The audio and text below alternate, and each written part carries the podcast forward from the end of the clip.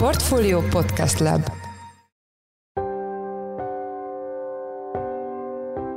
Mindenkit üdvözlünk, ez a Checklist, a Portfolio munkanapokon megjelenő podcastje július 1-én pénteken. A mai műsor első részében arról lesz szó, hogy napok óta kisebb-nagyobb vízhiányjal küzd több település a budapesti agglomerációban, Soly már egyes részein viszont egészen drámai a helyzet, a falu bizonyos területein napok óta egyáltalán nincs vezetékes víz. Én azt gondolom, hogy az az állítás, amit ön mondott a megnövekedett igényekkel, biztos, hogy igaz, de részigazság, mert annyival nem nőtt a falu lakossága, hogy ez ilyen hirtelenszerűen következzen be, ami az ellátási képtelenséget jelenti. Ipari felhasználók nem jelentek meg, akik nagy mértékű vízfagyasztást generálnának. Én azt gondolom, hogy egész egyszerűen az a forrás tőke hiány, amivel a DMRV évtizedek óta küzdik, nem teszi lehetővé, hogy érdemi intézkedéseket hozzon. A témával kapcsolatban Nagy László Csaba, a Buda Környék Fejlődéséért Egyesület tagja volt a vendégünk,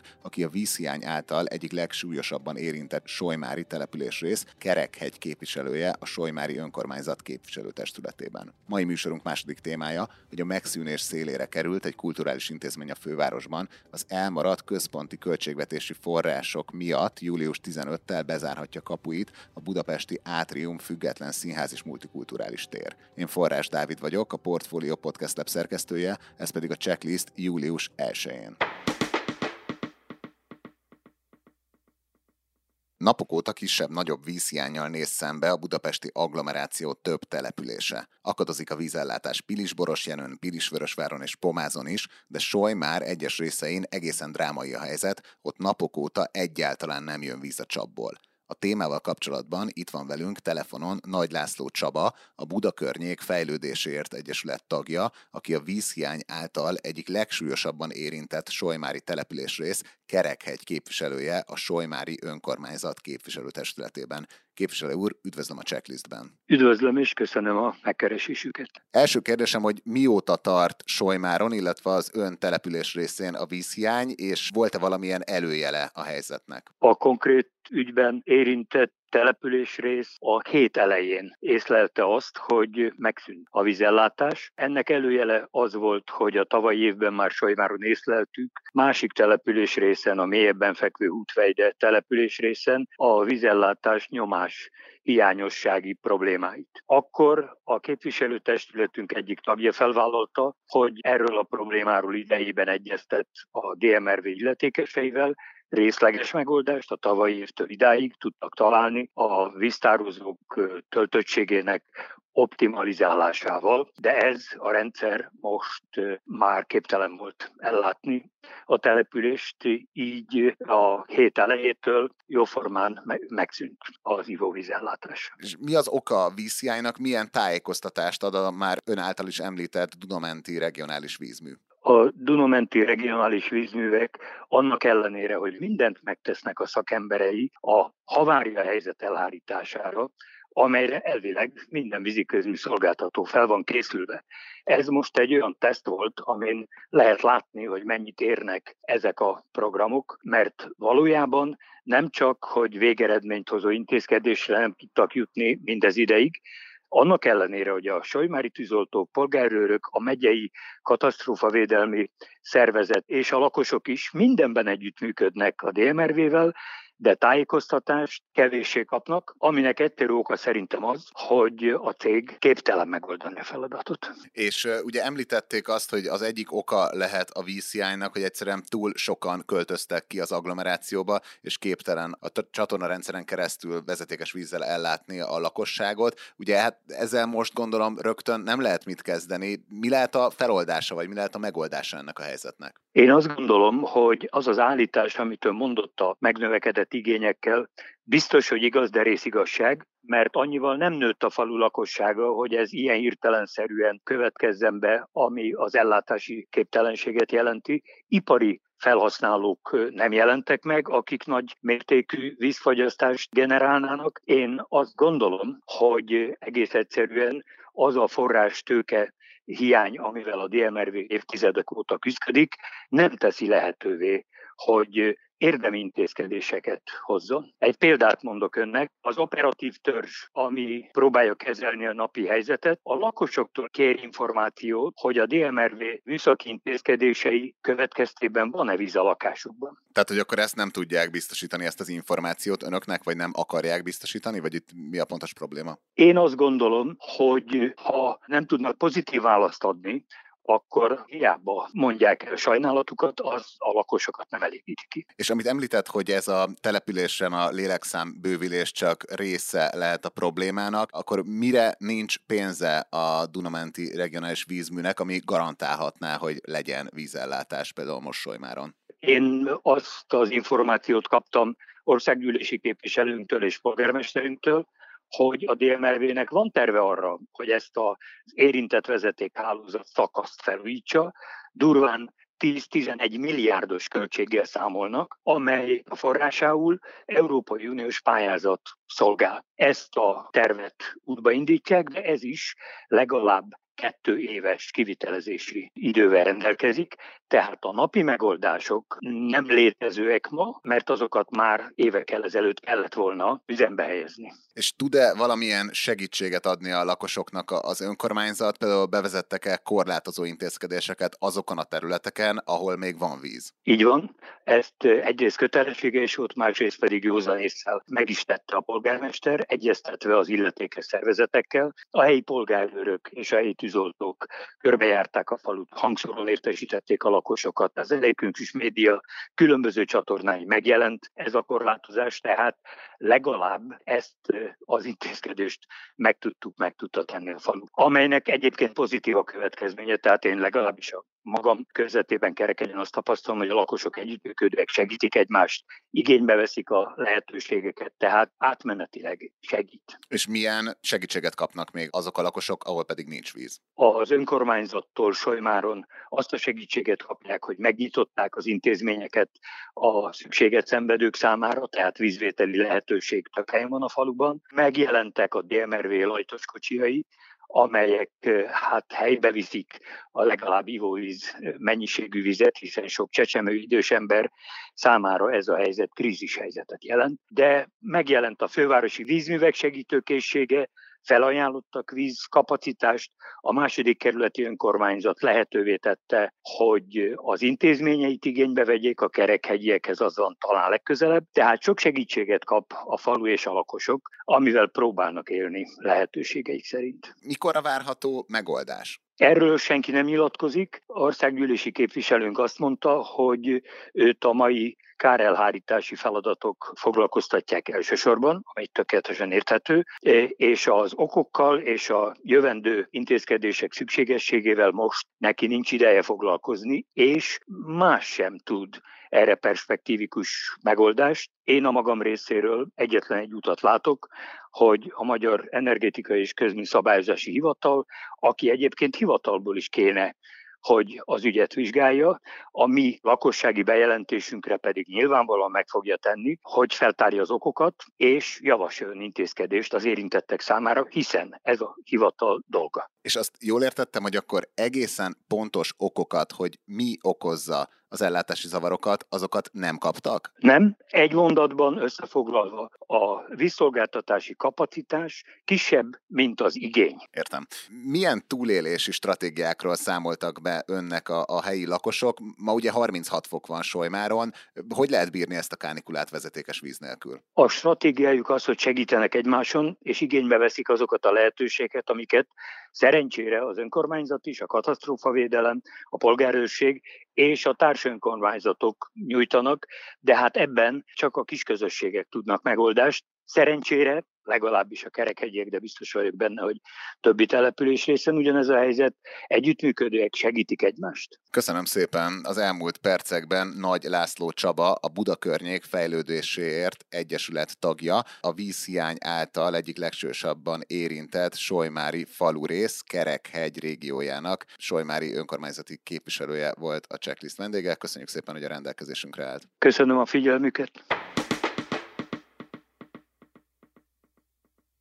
Csütörtök este közölte Facebook oldalán a budapesti Átrium független színház és multikulturális intézmény, hogy hamarosan bezárhatnak. A kulturális tér, mely mások mellett Alföldi Robert és Urbán András darabjainak is helyet biztosított a múltban, közösségi felületén azt írta, idézem, jelen pillanatban úgy áll a helyzet, hogy a következő hetekben az Átrium utolsó előadásait láthatják, akik jegyet váltottak rá.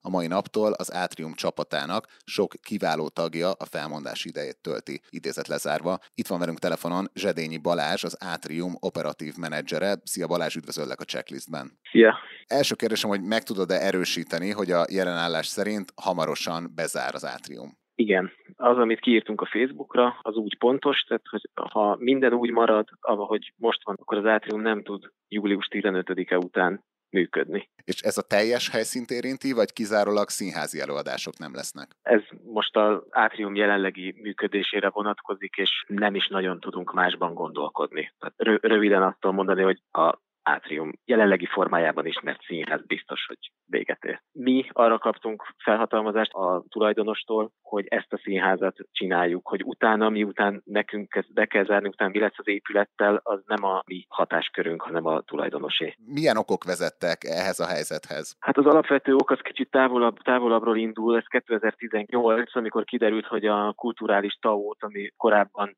kiszámítható forrást biztosított a színházaknak, és teljesítmény alapú volt. Ezt ugye megszüntette a kulturális kormányzat, és ennek a helyébe egy úgynevezett többlet támogatási rendszert hozott létre, aminek legnagyobb ismérve az az, hogy nem pályázat, hanem kérelem. Ami azt jelenti, hogy különböző témákban be lehetett adni kérelmeket, például működésre is, és ezt a kulturális kormányzat elbírálta. De nincsen törvényességi határideje annak, hogy a beérkező kérelmeket mikor bírálják el. Ugye egy pályázatnak vannak transzparens feltételei, és vannak határidők, amin belül a pályázatokat el kell bírálni, itt ilyen nincsen. Ezen a többlettámogatási rendszeren keresztül 2021. novemberében adtunk be kérelmet arra, hogy az átrium működését támogassa a kulturális kormányzat. Ez 2021. novembere óta elbírálatlanul áll a rendszerben, ami azt jelenti, hogy nem elutasítva van, hanem nincs róla döntés. Ezen a többlettámogatási pályázaton egyébként Fekete Péter államtitkár 12 milliárd forintot osztott szét november és április között, és ebben olyan egyébként ugyancsak magánszínházként működő intézmények is kaptak támogatást, mint a Turai Ida Színház 300 milliót, a Karinti Színház 300 milliót, a Játékszín 200 milliót. Tehát amikor felmerül az a kérdés például, hogy magánszínházakat kell-e támogatni, akkor azt tudom mondani, hogy itt van példa, hogy miért kell, miért lehet, inkább így mondom. A kell az már ahhoz kapcsolódik, hogy az, hogy éljen meg a magánszínház a piacról, az egy nem valid érv, mert nincsen ilyen típusú piac, ami el tudna tartani egy kőszínházi infrastruktúrát. Lehet látni ezekből a támogatási elbírálásokból, hogy ezt a kulturális kormányzat is tudja. Annyival tud jobb lenni egy magánszínház, mint egy állami fenntartású színház, hogy neki csak 2-300 millió kell, és nem 5-6-800, vagy éppen 2 milliárd, mint a nemzetinél. Kaptatok-e valamilyen tájékoztatást arról, vagy van-e valamilyen információtok a tekintetben, hogy a ti pályázatotokat, vagy a ti kérelmeteket miért nem bírálta eddig el a kormányzat? Nincs semmi olyan ö, információ nincs, ami konkrétan az átriummal kapcsolatban megfogalmazna bármit. Azt még hozzáteszem, hogy ez nem csak az átriumot érinti, hanem nagyon sok más független társulatot és színházat. Tehát itt, itt azért mondjuk úgy, hogy van egy mintázat, ez nem kifejezetten csak az átriumról szól, csak mi vagyunk az egyik legnagyobbak, akiket érint, illetve nekünk lett a takarunk túl rövid ahhoz, hogy tovább érjük. Azért, hogy a hallgatókat kontextusba helyezzük, mit tudsz arról elmondani, hogy mekkora költségvetésű helyről van szó, és és körülbelül hány nézőtök volt évente? Azért kell egy picit árnyalni, mert mégiscsak van mögöttünk két covidos év. Úgyhogy akkor bázis évnek vegyük a 19-et. Nagyságrendileg 100 ezer ember fordult meg a színházban a pre-covid időben. A covid időre annyit tudok mondani, ott 2020-as adatokat, amikor nagyjából egy fél évet tudott nyitva lenni a színház, akkor nagyságrendileg ilyen 25 ezer ember váltott jegyet az előadásokra. Ami ugye így elsőre nagy visszaesésnek tűnik, és az is, de hogyha megnézzük a egyéb színházak látogatottságát, akkor azt lehet látni, hogy kifejezetten magas. Ez csak azért fontos, látni, hogy általános a visszaesés, de az érdeklődést meg lehet látni, hogy megvan a színház iránt. És mekkora költségvetésetek van? Ebből is a bázis év, amit mondjuk a 19 legyen, ugyancsak pre-covid év, körülbelül 250 milliós nettó jegybevétel, amivel tudtunk számolni, és ehhez jött volna egy nagyságrendileg 200 milliós TAO támogatást. Ez volt az, amivel a 2019-nekre kivághattunk volna, ha a TAU nem jön közbe. Azóta ugye csak csonka évek voltak, úgyhogy azt, azt nem venném semmilyen bázisnak. Most, hogyha normálisan működne a színház, és a normálisnak úgy értem, hogy nincsenek lezárások, és elkezd a nézői érdeklődés is visszaállni a régi kerékvágásba, akkor körülbelül 50 ezer nézővel lehet számolni, jegybevétel szempontjából körülbelül ilyen 200 milliós nettó árbevételre. És akkor ebből az évből, tehát van egy olyan összegetek, ami hiányzik mondjuk ahhoz, hogyha az rendelkezésre állna, akkor tudnátok folytatni a működést. Azt lehet látni, hogy egy hasonló méretű magánszínháznak 2 és 300 millió forint közti közpénzre van szüksége ahhoz, hogy tudjon működni. Nekünk is ennyire van szükségünk, mert pontosan azon a piacon vagyunk. Tehát évi 200 millió forint az, ami valamilyen típusú plusz forrásból a színháznak rendelkezésre kell állni ahhoz, hogy megbízhatóan és kiszámíthatóan tudjon működni és repertoár színházként üzemelni. És van-e még esély arra, hogy ne zárjatok be, gondolkodtok-e, nem tudom, ekkora pénz, ez bárhonnan, máshonnan előteremthető-e ma a művészeti piacon? Művészeti piac alatt mit értesz? Hát támogatók, mecénások, akár a versenyszektornak a tagjai, tehát hogy van-e valamilyen olyan tapogatózás, hogy ezt a pénzt valonnan máshonnan előteremteni? Én azt gondolom, hogy ha van megoldás, akkor is biztos, hogy több lábú megoldás van. Az alapvető támogatást azt nem lehet a piacról összeszedni. Azt vagy azok, az a közösség segíti, akinek ez fontos, akár a főváros, akár a második kerület, akikkel a kapcsolat folyamatos, és azt látjuk, hogy a szándék is megvan arra, hogy az átrium létezzen egyébként a jövőben is. Az időnk fogyott el. Mindenképp szükség van nagyságrendi állami jelenlétre ahhoz, hogy egyáltalán arról lehessen beszélni, hogy vajon a piacról be lehet-e hozni valamit. Tehát, hogy nincs ilyen típusú piac Magyarországon, hogy, hogy arra rendszer szinten lehessen színházat építeni. Azért, hogy tisztában lássanak a hallgatók, mekkora állami támogatás jár általában egy adott néző után a különböző típusú színházakban Magyarországon? Azt gondolom, ez egy pontosabb mérőszám, mint akár a nettó jegybevétel vagy árbevétel, mert hogy ez jól, jól mutatja a különböző működési modellek közti gazdasági különbséget. Ugyanis az van, hogy minden egyes néző után az állam fizet valamennyit. Ugye ez visszaosztható a nézőszám és az állami támogatások osztataként. Ez az összeg jelen pillanatban az átriumnál ugye nulla forint, tehát bejön egy néző, kifizeti a színházjegyet, és nulla forintot fizet utána az állam. Ez a Nemzeti Színházban 70 ezer forint. Tehát minden egyes néző, aki oda vesz egy jegyet, körülbelül 70 ezer forintot még az államtól is adókból még utána befizet a Nemzeti Színházba. Egyébként pedig a önkormányzati fenntartású vagy a állami fenntartású szektorban ez a szám 10 és 30 ezer forint közt van. Tehát mindenki, aki vesz egy jegyet, utána még az állam ennyit, ennyit fizet. A magánszínház az annyival tud jobb lenni, hogy ez az összeg ez 3 és 5 ezer forint között van. És ebből lehet látni azt, hogy akkor most akkor valóban milyen piac van. Ilyen piac van, hogyha egy állami forint egy magánszínházhoz kerül, vagy olyan típusú magánszínházhoz, mint az átrium, akkor így hasznosul a közpénz, másik meg, meg, meg más arányban. És ez nyilván nem, nem az egyetlen fokmérője annak, hogy melyik színház milyen sikeres, vagy mennyire fontos, tehát hogy ez nem, nem mutatja meg, de azt, hogy a működési modellekben milyen különbség lehet, azt jól megmutatja. Az elmúlt percekben Zsedényi Balázs, az Atrium operatív menedzsere volt a checklist vendége. Balázs, köszönjük, hogy a rendelkezésünkre álltál. Én is köszönöm.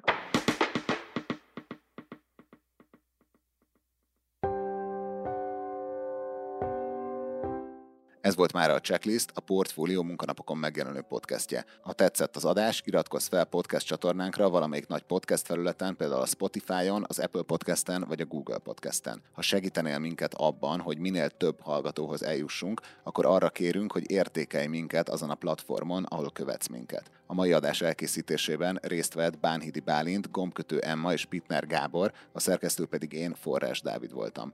Hagyományos új adással hétfőn 5 órakor jelentkezünk, azonban szombaton jön egy bónusz műsorunk az izraeli kormányválságról. A hétvégére minden jót kívánunk, sziasztok!